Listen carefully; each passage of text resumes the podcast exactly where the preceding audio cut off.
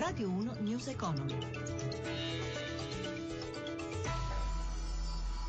Buongiorno, benvenuti a News Economy in studio Stefano Marcucci. Cominciamo con i mercati oggi poco mossi. Da Milano in diretta Maria Giovanna Lorena. Maria Giovanna. Deboli le borse europee dopo i guadagni della scorsa settimana. Milano segna un ribasso dello 0,34%, Londra meno 0,21%, Parigi meno 0,54%, eh, Atene meno 1%, invece Francoforte in rialzo più 0,20% dopo la pubblicazione dell'indice sulla fiducia dell'economia in Germania che ha frenato a ottobre ma meno meno del previsto. Stamane Tokyo ha chiusa più 0,65%, sostenuta dalla decisione a sorpresa della Cina venerdì di tagliare di nuovo i tassi per fare fronte al rallentamento della sua economia. I mercati attendono tra domani e dopodomani la decisione della Banca Centrale Americana sull'aumento del costo del denaro e poi a fine settimana l'intervento della Banca del Giappone con nuove misure espansive.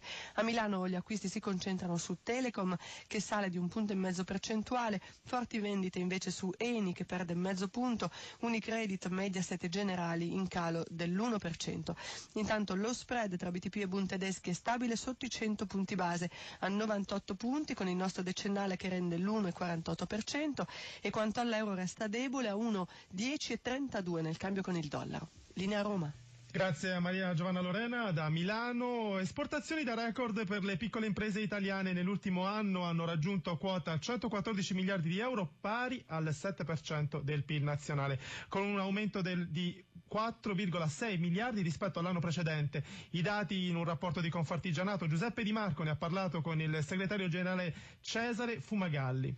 Credo sia una delle lezioni buone di questa lunga e terribile crisi, la spinta verso una progressiva forte internazionalizzazione dei mercati di sbocco anche per le piccole imprese italiane e per l'artigianato italiano. L'Expo di Milano ha avuto un impatto sulle esportazioni? Direi di sì, in termini diretti ancora non lo registriamo, ma sicuramente noi come Confartigianato abbiamo guidato verso un grande numero di incontri B2B, abbiamo attivato incoming con buyer stranieri, abbiamo mosso fuori Italia tante piccole imprese di tutte le regioni italiane. Quali sono i settori che hanno mantenuto alta la bandiera del Made in Italy nel mondo? I settori del food, ma ci sono anche la meccanica che spinge molto, ci sono il legno arredo, ci sono l'abbigliamento, le calzature, sono settori dove la qualità progressivamente sempre più elevata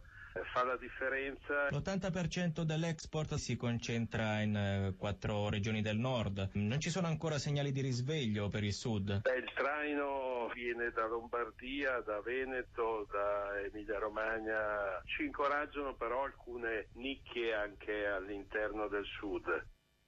Dopo anni di rallentamento torna a crescere l'economia della neve. Da giovedì 29 a Modena Fiere verranno presentate le mh, previsioni sulla prossima stagione invernale.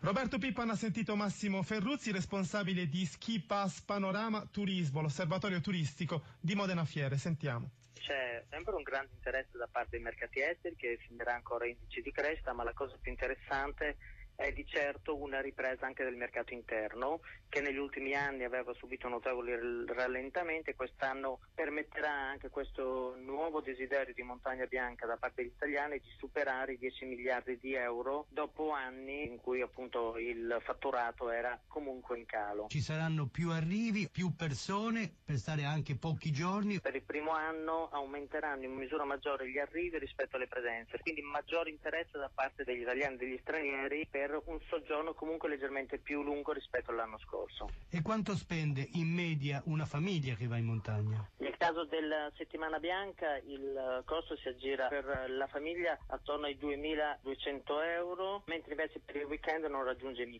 euro. Lo sci alpinismo è in forte crescita, che cosa dicono gli ultimi dati? Manifestano un interesse enorme verso da una parte appunto lo sci alpinismo, quindi la salita con, uh, verso la vetta della montagna con le pelli e la discesa in libertà sulla neve fresca e l'altra invece la formula del freeride, quindi sempre i puristi, come li abbiamo chiamati noi, coloro che desiderano sciare su neve fresca, su, al di fuori delle piste, però sempre rispettosi ovviamente della, delle necessità e delle esigenze dell'ambiente.